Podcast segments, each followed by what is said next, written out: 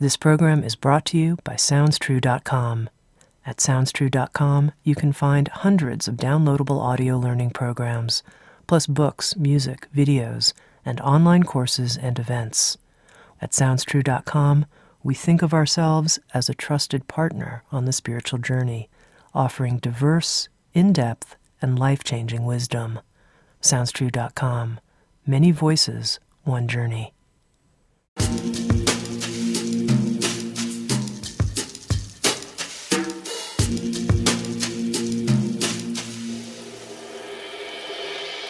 You're listening to Insights at the Edge. Today, my guest is Kelly Boys. Kelly Boys directed the launch of Google's Search Inside Yourself leadership training program for neuroscience based emotional intelligence and mindfulness. She's taught war veterans, women in prison, cancer survivors, those with substance abuse addictions, humanitarian workers, and psychotherapists. With Sounds True, Kelly Boys has written a new book called The Blind Spot Effect How to Stop Missing What's Right in Front of You, where she explores our many kinds of blind spots, from the physical to the interpersonal, how we get them, how to reveal them, and how to work with our newfound awareness. In this episode of Insights at the Edge, Kelly and I spoke about different kinds of blind spots and the biggest blind spot of all, feeling like a separate self. She also took us into a guided experience where we could begin to identify at the level of our felt sense how we are contracted and holding energy and information out of our consciousness. We also talked about the endowment effect, how we hold on to what is familiar even when it causes us suffering we also talked about how to identify blind spots in our love life, why we need self compassion to illuminate our blind spots, and finally, how this work can lead to a deep type of kindness towards all other human beings and the blind spots we all have. Here's my conversation with Kelly Boys.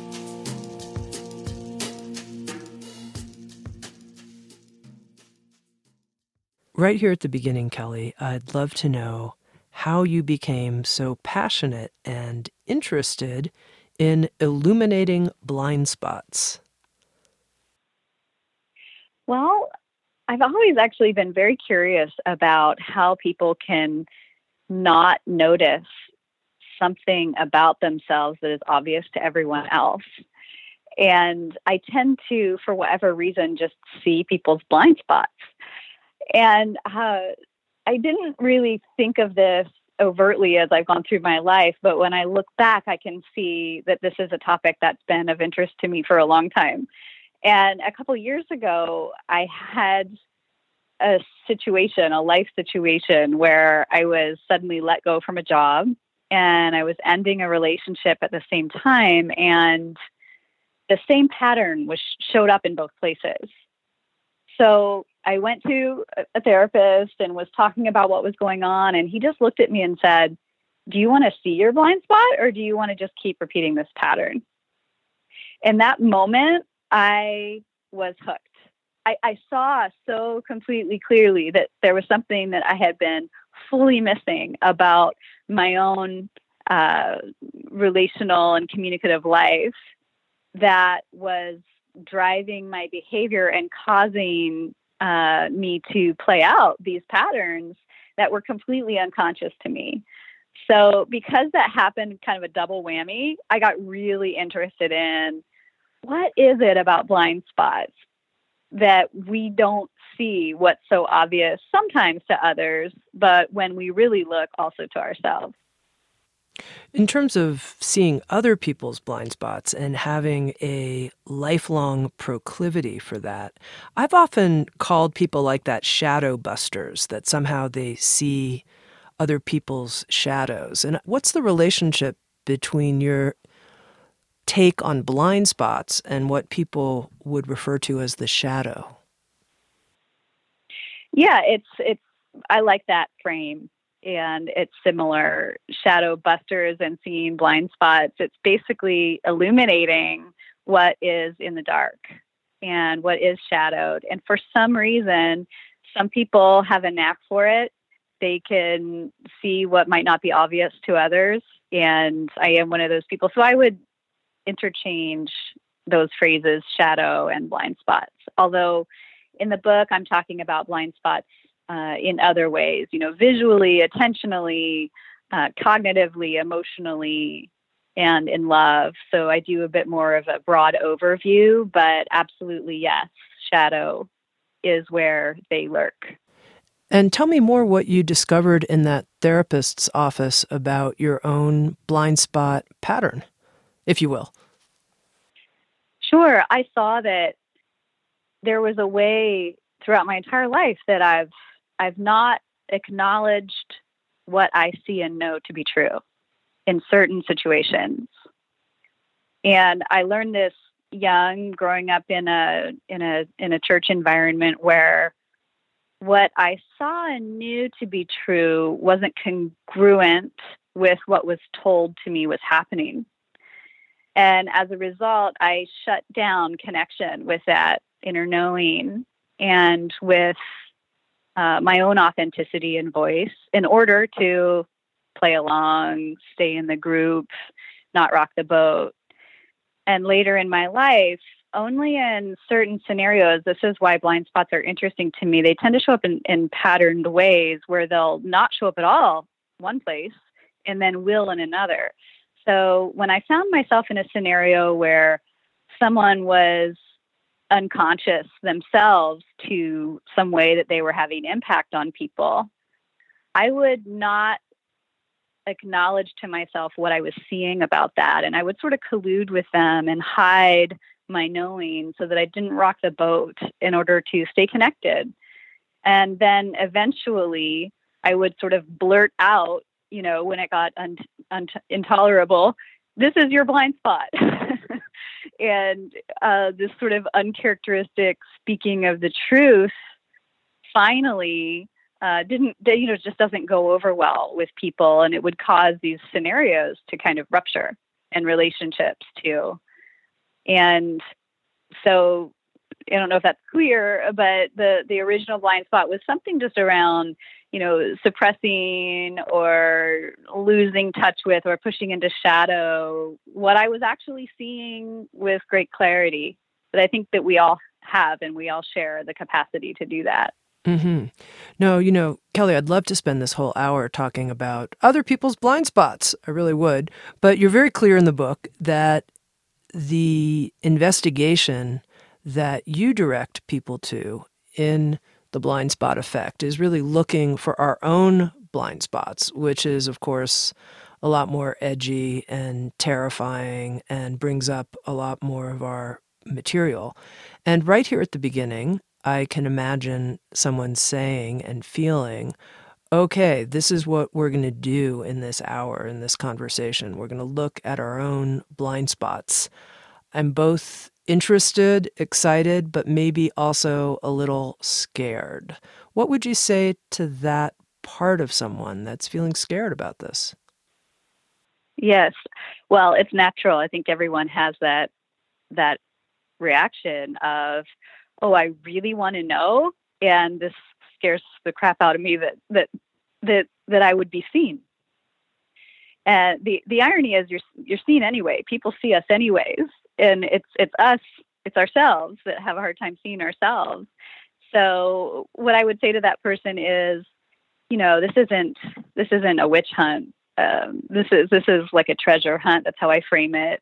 That there are these incredible gifts that we can glean and discover when we're able to make that turn and look inside and you know having this kind of sense of self-compassion for the process of it helps a lot because often what can happen is the inner critic voice comes up and goes oh no i can't be seen. I and then the exact same voice that's likely driving our blind spot starts to take over. So um, taking a moment to kind of notice both the excitement and and the nervousness or the terror of seeing oneself and giving a little space for it, self compassion, and then kind of taking the leap and saying, okay, I'm, I'm going to look. You actually write, and this is a quote from the book, that self compassion and clear insight into blind spots are strongly interwoven. Why is that? Well, I don't think that we can really see clearly patterns that have been hidden from us for a long time without having a gentleness and a and a softness to the looking and the seeing when there's a rigidity to the looking or to the inquiry because I want to get rid of that darn blind spot and change and fix myself, that's going to add static in the system and and unclarity in the vision. It's kind of an equation that if I am looking from an agenda to change and fix myself, I'm not going to see everything that's there because I'm I'm I'm I'm focused on an outcome. Whereas when there's this gentle, self-compassionate kind of a holding gaze or presence, from that looking, I can see so much more that's there because it's not obscured by my agenda. Okay, well, that being said, let's dive in. Now, you mentioned that there are different types of blind spots that you investigate in the book. Let's go through some of those different types. You said visual or perceptual blind spot. How can we start identifying those in our experience? I imagine there are, gajillions in any moment. I mean, we can't take in everything that's happening in our visual or perceptual field, can we? Well, that's right.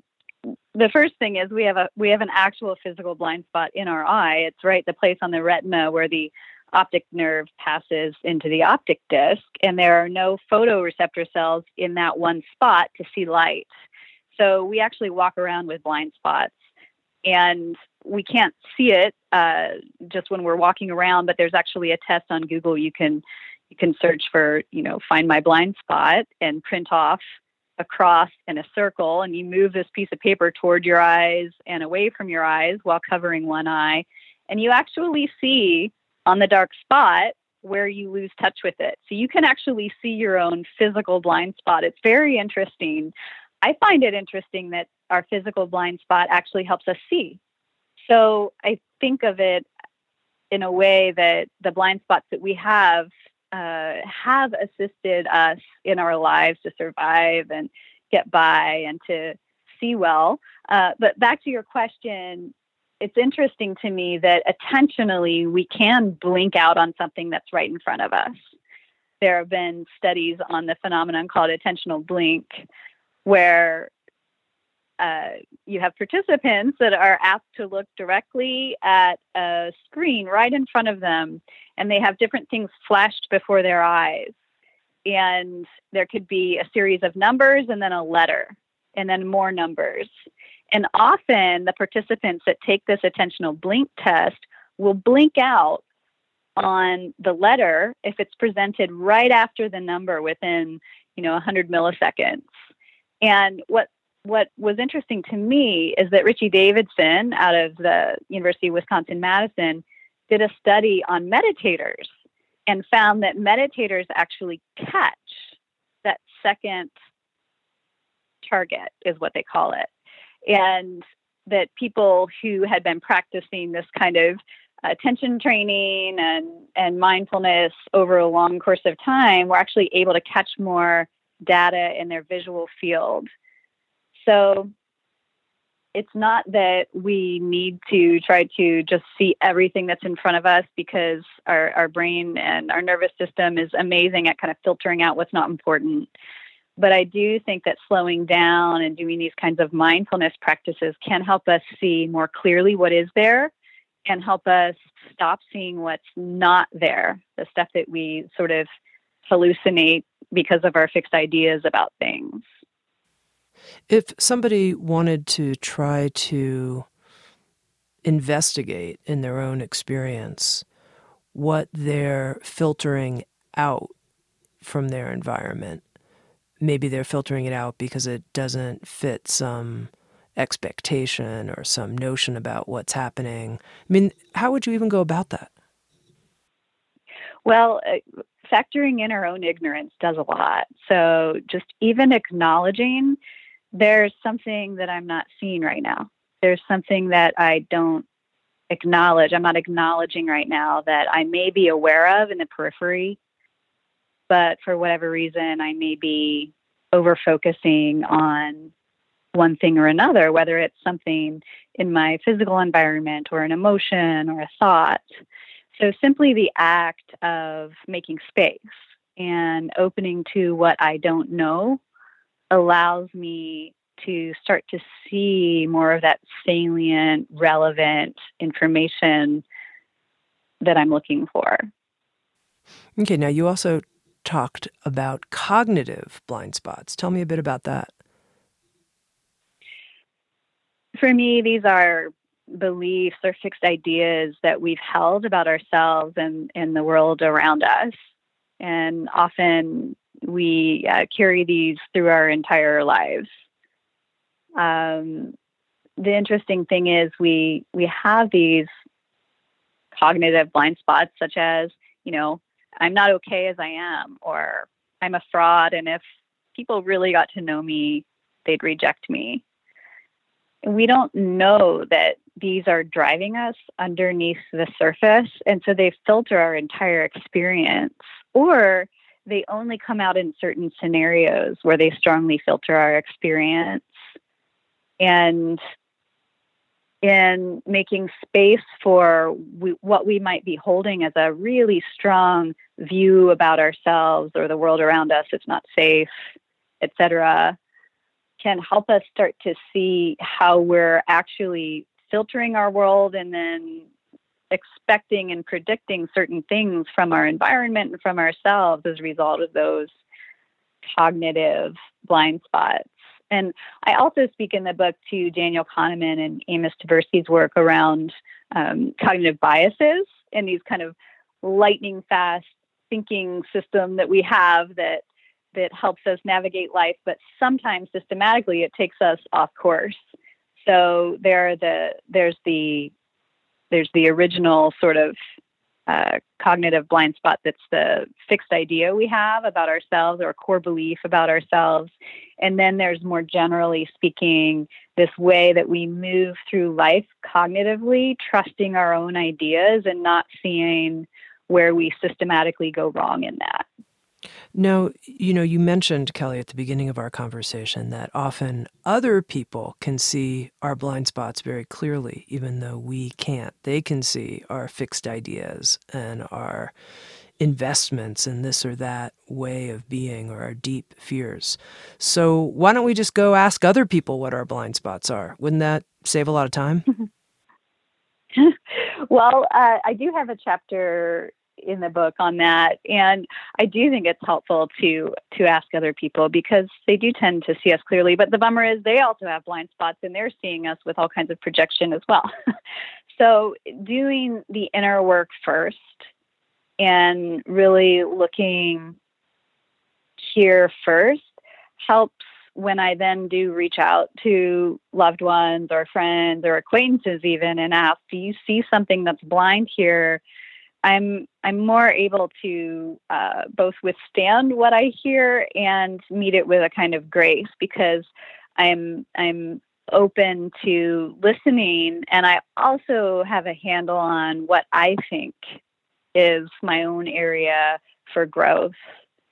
So it's important, and I do really go into that chapter of asking for feedback uh, for to do it in such a way that you're not just trying to have someone else tell you something that that you actually can unearth within yourself. Often people only see the behaviors of your blind spot and they can't get all the way down to what those core beliefs or uh, hidden sort of felt senses of shame or, or vulnerability are.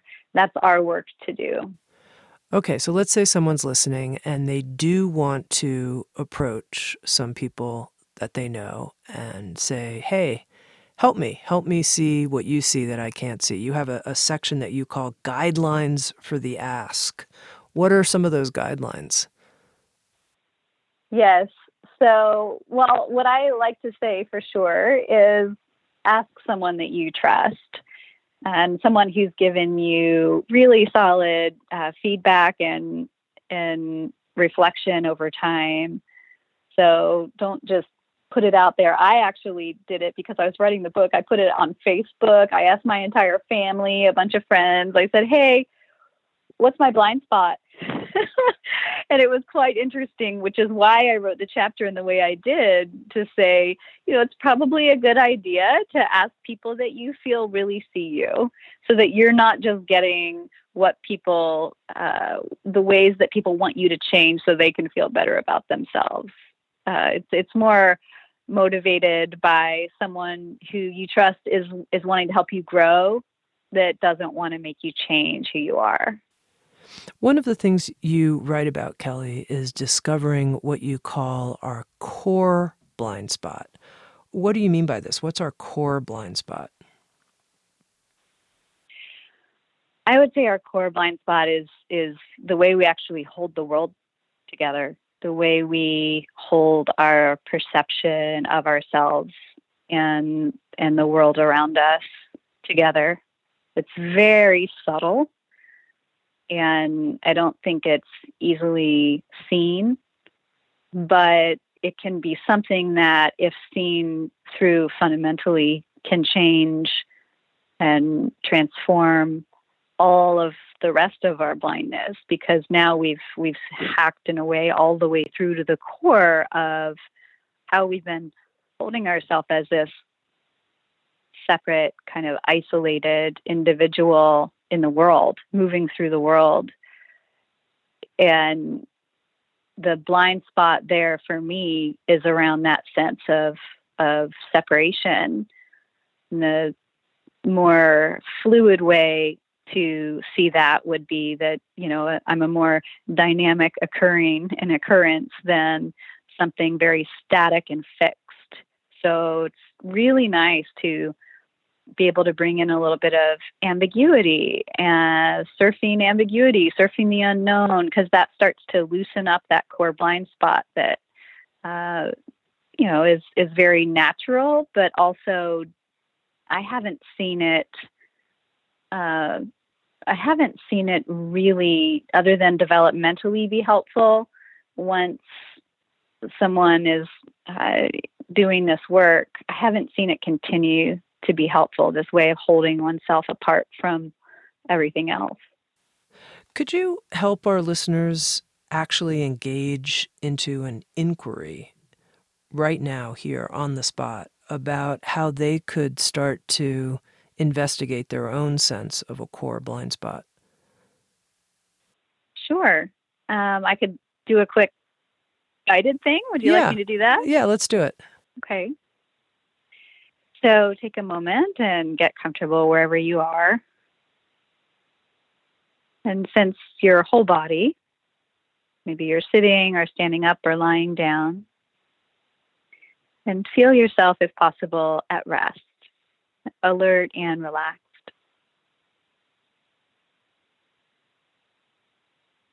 And open your attention in a way where you're receiving the sound the shadow or light across your eyelids, the felt sense of your body being here, your own breath. So, sensing what it feels like in your whole body simply to be open with a sense of curiosity.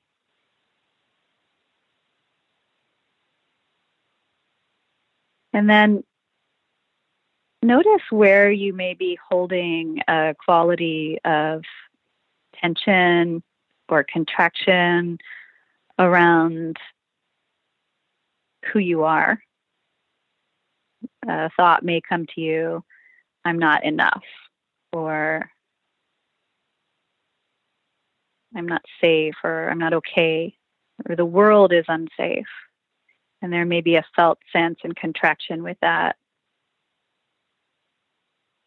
Or it could be that you just generally feel um, a way that you organize your experience that, that has a sense of sort of anxiety or contraction to it. So, whatever that is, welcome it to be there. Just notice it, get to know it a little bit. And then, just as if your your fist were tight, so maybe even bringing your the palm of your hand into a fist, begin to release and open allowing yourself to hold the way that you're holding your inner world together, trying to keep it together, or believing this thing about yourself. You sense a quality of space around it.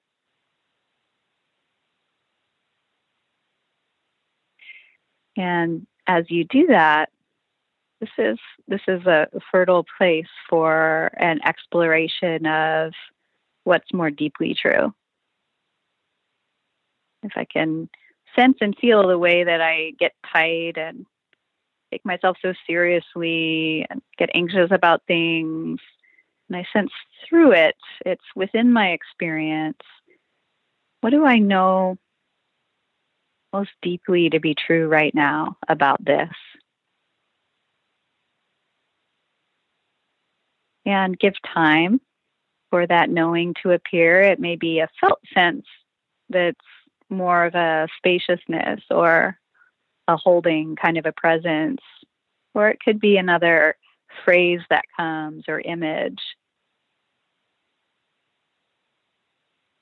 I'm not actually completely identified with what I think I am. I'm actually something more than that that includes that but that's not all of who i am. And there might be a, some spaciousness or some brightness or aliveness feelings of power and voice that come in holding the whole spectrum here. And i would say to listeners feel free to return to this. You can can explore this at any time you know on your own as you uh, even if it's just as you're you're going through your day and you notice oh there's that contraction again. What is that? What is that? What am i doing here? Just with a gentleness and a holding presence. And what what what's really alive here? What really wants to be seen? It's like clearing the way to be able to see something that that is also there that i'm missing so there's there's one way. So in this practice we just did, you're helping people make a connection between physical contractedness and tension in their body and blind spots that they have in their ability to know and perceive. Is that correct? Hmm. Yeah, we, we know and perceive through our body and so often we're kind of lost in our minds and there may be different things going on in our body and we don't really have access to those cues and, and that information because we're focusing on other things or we're driven by these stories that we don't even know we're driven by. So making the space for it gives access to that natural wisdom of the body that speaks when it when it knows it's going to be listened to in different ways, you know, whether it's a, a, felt sense or an image that comes or a knowing, a clear insight. When we make the space, uh, it comes. And I do think that people, even like Einstein and other other scientists who've had these massive discoveries, it's come in that space between, or right when you wake up, or when you're you've just come up from a nap, or you're sort of daydreaming and walking down the street, that's when these insights emerge. You know, they don't emerge when you're binge watching Netflix. no, you also touched on that we can identify our blind spots in love and that that's a topic you address in the book and i think that's an area where most people can relate you know i, I dated the same kind of person you know, three different times with the same kind of outcome. It was clear that there was some blind spot happening for me that I kept choosing these types of partners who disappointed me in the same way. How can you help people find patterns in their love life where there are clearly blind spots at work? Yeah, well, this is a big topic. I feel like there could be, and people have written books on this, and I'm certainly not an expert on it, uh, although I've made a lot of mistakes, mistakes that turned into, you know, they're not real mistakes, but where I where I'm acting from a pattern and didn't know it. Uh, you know, one of the things that can help is those same practices of mindfulness of kind of just slowing down and being way more present in the moment when those when you're in a situation where you're wondering uh, am i am i doing a pattern here or not? Where you're willing to acknowledge what you already know and what you already see but that you might be pushing down in favor of staying in connection um, or in favor of not staying in connection. So this is a tricky one, especially with first impressions. We uh, there's this thing called the halo effect, where you know if we if we meet someone for the first time, we have this very positive impression of them. Then over time, if they give uh, evidence that actually that's that's not as much their character, their character more is to hurt people or you know be unconscious and act out because the halo effect is so strong, we really believed our first impression that we just insist they must be a good person, that we don't actually let in the truth that they're not being kind or they're not listening or they don't have empathy. And because of our own blindness to this this this first impression thing with the halo effect, we don't actually have uh, strong access to those signals that would tell us when things are off. This is more speaking to the beginning of a relationship, but that's one example for um, how to illuminate blindness in love. I think so much of it is about slowing down, listening to what's present, and really acknowledging it, then being able to speak it and seeing is it received or is there some patterned way now that I'm getting into a dynamic where I'm um, either losing my voice or imposing my voice or not feeling met or not meeting another, where there's some kind of a um, disconnection happening there. That's a good place to explore.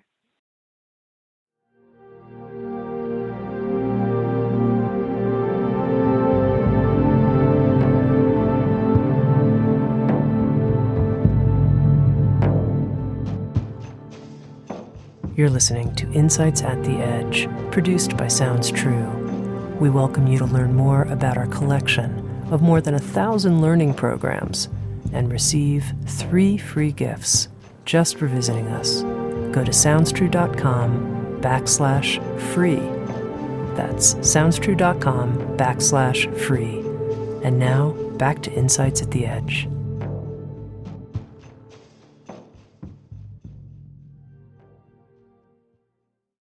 Of the things I'm curious about, you know, as I was reading The Blind Spot Effect, I kept tuning into more and more blind spots in different areas of my life.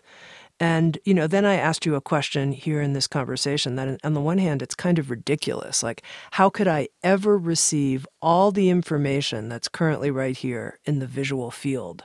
Meaning, it's just, it's not possible. And you said, yeah, it's not. You know, our eyes aren't even made that way. And, you know, I think of people who, can hear in a very sensitive way things that I could never hear or can see multidimensionally in ways. And so, my question here that I'm coming to is won't we always be riddled with blind spots? Is that just part of being human? It's always like that.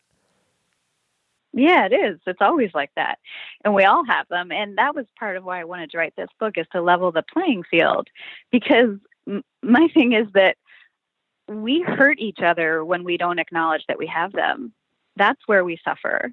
That's where we make ourselves suffer, and that's where we make others suffer. And they're going to always be with us. It is something that's so inherent to just being human. There's not it's not like trying to ferret out everything that's quote unquote bad or wrong or that we're not seeing clearly about ourselves so that we can come to this like idealized spiritual idealized image of of perfection, but rather to live with the fallibility and the trustability of being human. I think there's something so interesting about living at the edge of our own horizon, what we don't exactly see, and also being willing to just know I'm just human, I make mistakes. This is going to help me take responsibility when I do something that hurts someone else.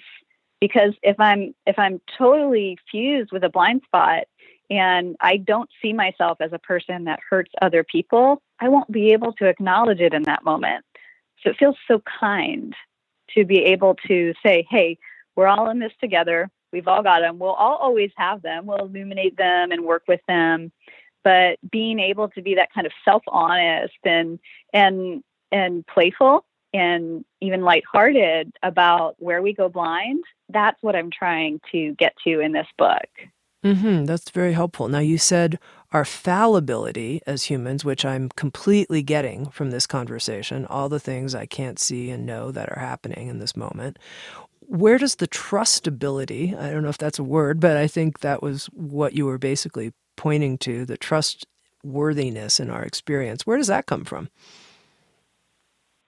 Well, I think it comes from the same place that leads us off base, and and, and that's our body uh, and mind, and and uh, when we're, I like looking at it like we're these learning algorithms, we're these sort of processing thingies that operate within an environment that is more complex than ourselves, and we're always learning for better or for worse, and you know why is it that some people two people in the same situation will face the same hardship and one will you know find a creative kind of spontaneous solution for it and another person will keep doing the same thing over and over again and keep suffering and feel a victim.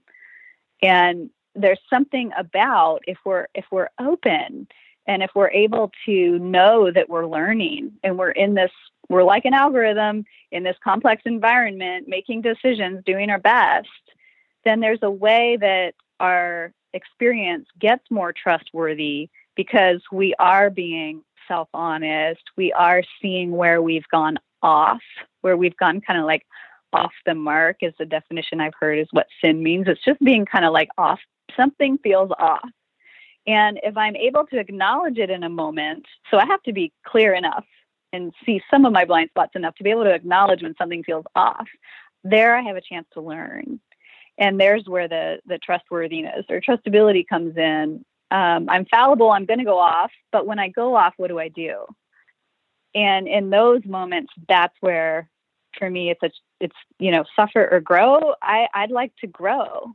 And if i'm not taking myself too seriously I, I tend to have a much higher chance of being able to grow. And then in those next moments that come after that have more access to more of the right information because I've learned something. And in that, there's a trustworthiness. So by now, for me, I mean, my my thing is, I've just been a whole lifelong process of learning to trust, learning this kind of sense of self trust, because I think that I was taught by our culture and otherwise that you know you can't trust yourself. You have to give your power elsewhere you give your authority elsewhere and you were told something and then you can trust that. But yourself no way. You've got all kinds of you know ways your body will go wrong. So you can't trust that. Well i've just learned actually that's where our most uh, valuable information comes from if we learn how to sort out the the signal from the noise and that is uh, you know maybe not everybody's interested in doing this uh, but i am. I love that thing of being able to see oh here's where i went off in that conversation with someone. I started to uh, go to sleep to myself in some way. And now i can learn next time i'm in a situ- similar situation i'm not going to do that. I'm going to try something else and see what happens. But the system here, this body mind, is is actually helping me know as I learn. When you say that we're like an algorithm, can you help me understand that? So an algorithm it's a it's a learning function or it's a way to process data. It's usually associated with computers. You know, it operates by a few rules that can learn from its environment. So the more input you have with it, the more it learns. And in this way, I, I feel like if we can view ourselves as little algorithms, that you know we have our own ways to to learn and to process data. But the more we engage and interact with the data that's coming in um, the more accurate actually our um, outputs will be or our decisions or whatever it is. Um, the the more ease we'll have in a conversation because we're able to uh, understand the inherent complexity within which we're operating Okay. Now, Kelly, when we were talking about investigating our core blind spots, we went into the super deep end where you were identifying a core blind spot being really the sense of feeling separate that we have. And I want to go into that more. But before we do, I want to talk some about more the emotional level of blind spots where I think a lot of people spend a lot of their time. Meaning, I don't really want everyone to know that I don't feel good about myself in this way or that way. So, my career is a compensation, or XYZ is a way that I want to present this other image. And I kind of know there's this thing lurking down there, but I don't even really want to talk to myself about it. Uh, as you mentioned, I'd rather watch some kind of Netflix series and just hope other people aren't noticing that what's really driving me is some sense of lack or something like that. So mm-hmm. I'd love if you could help our listeners go into those blind spots that are maybe semi conscious in their own experience. Like they kind of have a sense of it. Like I'm always jealous of the same kind of people. They're doing something I'm not doing. Or I know that I'm really, you know, attracted to these kinds of people because it fills some hole in me or something like that. Like that kind of material. Mhm. Mhm. Yeah, I think the key there, the first doorway in is through vulnerability so through the willingness to be open and undefended to what we discover, including all of the defense and including all of the resistance to even wanting to look. So if the way I'm filtering this is no, no, no, I don't want to look, I don't want to look, that's a moment of resistance. So if I can step back and and open to vulnerability and welcome the resistance that I have to even looking, then there's a little more space. And often, what I find when I look are these really tender parts, uh, places of, of shame, places where uh, I was actually vulnerable in a moment and shared that when I was young, and it didn't get received or mirrored or held in any way. So it felt actually like it was unwanted. And in that, it kind of went underground. So these are the places that we're getting in touch with. And often they don't have, um, you know, it's not a clear path to get to them. So we just open, and we go, why is it that in this, as you said, you know, I always am feeling jealous of this one particular type of person? What is that here? And, and if, if I really open with vulnerability, I'll find most likely a sense of shame, a sense of not being enough, and in that place of shame, not being enough, feeling kind of vulnerable, is often our own power and uh, our own unique expression. Maybe there's something in in someone else that I'm resisting because I pushed it down in myself.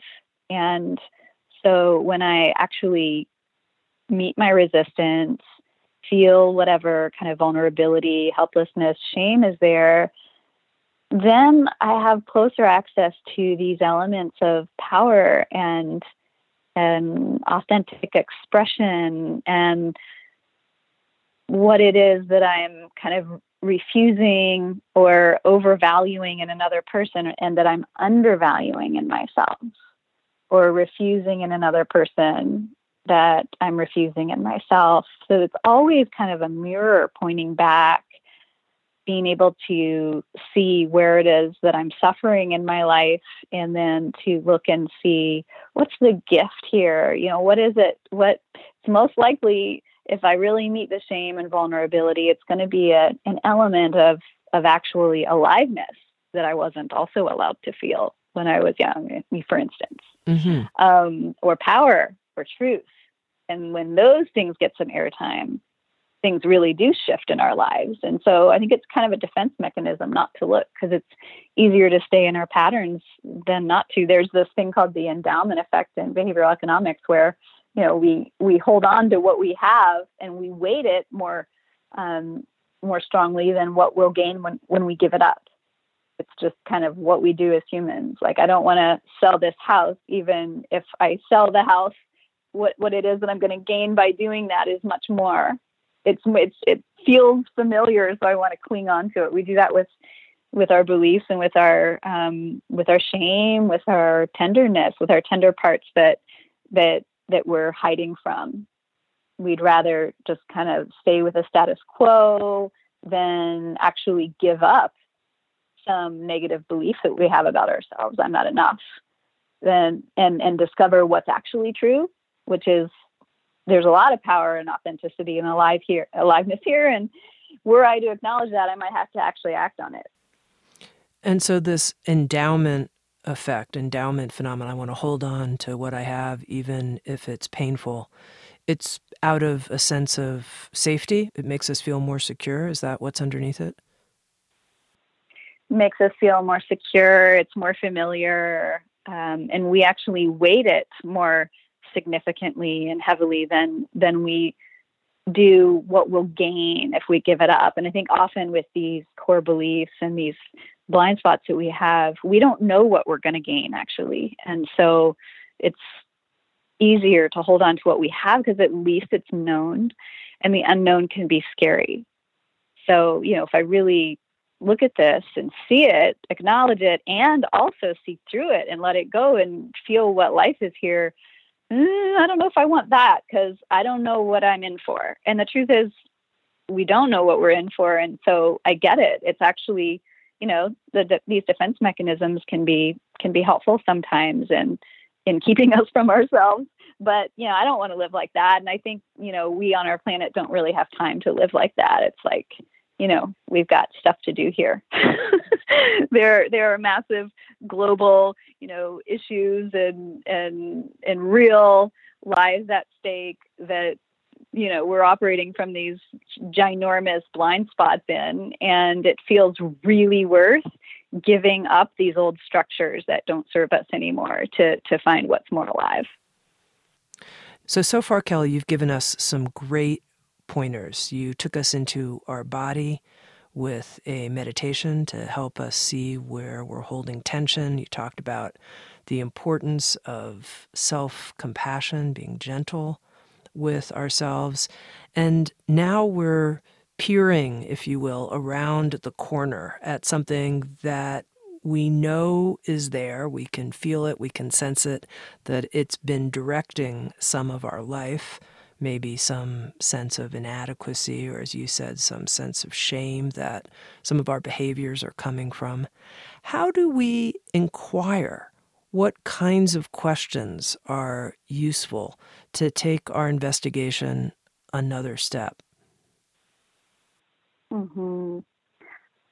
Well, well, I actually have a ton of exercises in the book uh, in each chapter that that walk through um, different ways to inquire with uh, emotional blind spots, with our core stories we're carrying around, with um, our fear of the unknown, that kind of thing. And so, yeah, I'd say I say if there's some kind of a sense of it, and there's the being in touch with the vulnerability of of looking and of sensing, yes, there is something there. Um, you know, one, one thing is you can walk through the whole book and do the process and see what comes to you. Also, uh, simply making space. I can't emphasize this enough. Simply making space for what isn't clear to become clear feels really important. that there's a way sometimes we can go in with too much of an agenda or like, okay, if I answer these three questions, I'm going to find my blind spot, get to the heart of it. Uh, I hope that something like that can help people, but it also feels to me one more of a, a journey into the unknown where we're we're meeting ourselves and then opening again. Okay what what wants to be seen now? Yeah that's a beautiful question actually to ask yourself. What wants to be acknowledged now what wants to be seen now. And it's more in that way of being and orientation i think that some of these tough ones get unearthed um, along with you know conversations with trusted friends and and journaling as there are many uh, journaling prompts and different exercises in the book. One thing if you do know basically what your core belief is you're you've been carrying around with you uh, Mm, for instance i was i was just teaching some retreat with John Prendergast at Esalen. We were teaching on the great intimacy, and we were talking about core beliefs. And a, and a woman came, middle aged woman came and she said, she's a grandma, and she said, I've just, I didn't even, had never even thought of a core belief, and I just found my core belief, and I'm so excited about it because that gave her some kind of a, a, a sense of, of, power to actually be in touch with how she'd been disempowered. And so one thing you can do if you do have this core belief emerging to you, you know, that I'm not okay. I'm not okay as I am. People won't accept me. I'm not okay. I'm not lovable. Then one thing that you can do is I have a thing where I say flip it to find the gift. You know, you can you can ask what's more true or you can just flip it. I'm lovable just as I am. And what does that feel like to know that and acknowledge that? What if that actually drove my behavior what if I was being driven by this core kind of knowing that just as I am is good enough. It's it's perfect as is and could use a little improvement as whoever that Zen guy said. um, so that's that's one quick little hack is to flip it to find the gift. The inverse, it um, often our our blind spot. The the inverse of the belief is where the juice is. Yeah, so let's say we flip it, but we don't believe the positive statement about ourselves. Yeah. Yeah, it's definitely not just trying to replace it with a positive because that won't work. Um, so that's great news. If you don't believe it, then you know you're really in touch with this thing that feels so believable, and the opposite does not feel believable. And so there are ways to work with this thing that you're holding. Is really you know look at it. Look how look how it's driving your life. Look at the different patterns that it plays out. And then ask yourself you know is this working for me? How's this working for me? And you know from almost a really just functional perspective go yeah like how how am i in my own way with this? So it's actually seeing that truthfully this belief is causing me to suffer and even though I don't believe it's opposite or I don't have some quote unquote positive belief instead, I can see how it's just fundamentally not working in my life. It's causing issues. So there must be something about it that's not true. And so in that, I have space to be able to acknowledge oh, there's something here that wants to be seen. And it might not be the exact opposite. It may be something like, pointing me more to acknowledge the shame that's there and that once hung out with until it feels like it's really met and I'm not going to refuse it. And then the gift starts to emerge. So these can be lifelong processes where we're meeting ourselves in this way with this kind of quality of, of presence and tenderness. Okay. And we talked about the core blind spot being this sense of feeling like a separate self, separate from the world, separate from other people, separate from the energy of life. You write that this is the biggest blind spot of all. Now, somebody could flip this and yet still not get underneath it all. Do you know what I'm saying? They could say, Oh, I'm interdependent with everything. I am life itself, but you know, the the sense of me is still running around. Talk mm-hmm. some about the unveiling and really, you know, you could say this is spiritual awakening of this biggest blind spot of all. Mhm. Well, you're right. And what happens is even if we have that insight, even if it is a real, genuine insight sometimes into um, the nature of of who I am that I sort of have been not in touch with, and suddenly I just sense, oh, I'm really not kind of as small and confined as I thought I was, and I have an even deep insight into that. Um, you know, I know y- you know this well that it's spiritual bypassing is is you know it's a thing where people can just suddenly go, well, I've I've had this insight and spiritual awakening, and so because of seeing that, you know, I'm just gonna I'm just going to fuse with that side of things. And who cares about this me that's running around doing things because it's not even me anyway. And um, to me, that's not spiritual awakening. It's, it's something else. It's spiritual bypassing. Uh, bless our hearts, you know, and we all do it from from time to time, or some of us really live in that because it's scary to be human.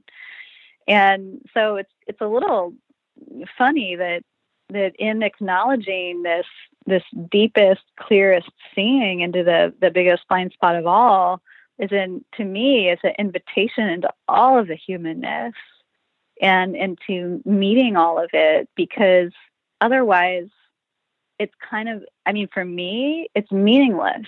You may have an insight and gain a sense of kind of freedom but if it's not transposed into life and then into the relational world, I don't know what meaning it has.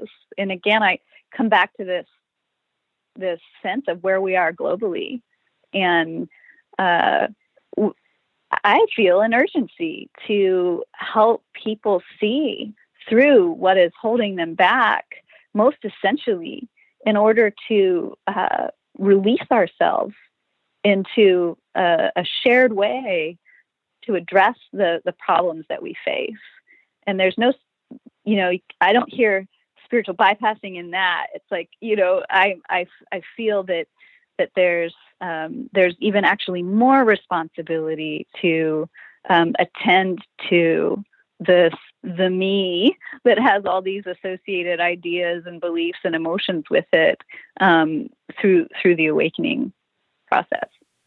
You know, Kelly, I think what I've been most moved by in our conversation is when you talked about your underlying motivation in helping people start investigating, looking at their blind spots. I have this image of like taking off lids in the sidewalk everywhere or something like what's underneath, what's underneath, what's in here. That it would create more kindness in the world, more understanding between us. Help me understand how this process, as you see it, would result in the kind of kindness that you'd really like to see more of in the world. Yeah, if if I'm being kind because I'm a Buddhist or a Christian or a Muslim and I'm told to be kind, that's going to go so far because it's just this moralistic like you should be kind. And it's it's not the deeper kind of kindness that I'm talking about here. That's good. It's great. Teach kids to be kind. but uh, what I'm talking about is seeing the sameness, seeing our similarities, seeing how we're all in this together. And look at us, like billions of us carrying these self images as if we're all these separate cells walking around on the planet with our with our problems and our and our idealized image that we have to live up to. And then we're disappointed when people don't see our idealized image. And uh, or maybe it's the opposite you know of an idea like well i'm a bad person and but i'm going to carry that around with me. You know if you just kind of picture it like en masse you know billions of people doing this it's like we're keeping ourselves from the essential work of of kindness which is i think that when we're able to see we're all in this together. We all, we all, you know, nobody's perfect and nobody, like not a single person, especially not people who say they're, you know, spiritual teachers and awake. Like those, nobody's perfect. And there's something uh, that I feel strongly driven to help us get together on, which is if if we're start if we are able to with more fluidity and more presence and love attend to our own kind of fallibility and the places where we we mess up and we suffer and we hurt that automatically translates into kindness for others. And if it doesn't then where i'm withholding kindness to another helps me again point right back to where i'm not giving it to myself. So it's this kind of feedback loop. And i think that if if we're all able to engage with our uh, our fallibility and also just the the the act of being human where we're living at the edge of what we don't know and what's unknown actually starts to feel like the new safety whereas i think right now most of us are operating from the safety comes from this sense of self and from you know having our life organized in a certain way that keeps that intact and the invitation here is to say, that's not safe, actually. We're causing all kinds of issues for ourselves and each other at uh, huge levels. And what if we got on board with the new safety being open, opening to ambiguity, to the unknown, to um, our own wild, one wild, precious life, as Mary Oliver calls it, that's kind of like doing our best in this moment? Then I can't help but think that that that will be helpful at a scale, I would love to see it, you know, at a scale that is um, going to have impact and and and change for our planet. I've been speaking with Kelly Boys. She's the author of the new book, The Blind Spot Effect How to Stop Missing What's Right in Front of You. Kelly, thank you so much for being a guest on Insights at the Edge, and thank you for all of your good work. Thank you. Thanks, Tami. It's good to be here. SoundsTrue.com, many voices, one journey. Thanks for listening.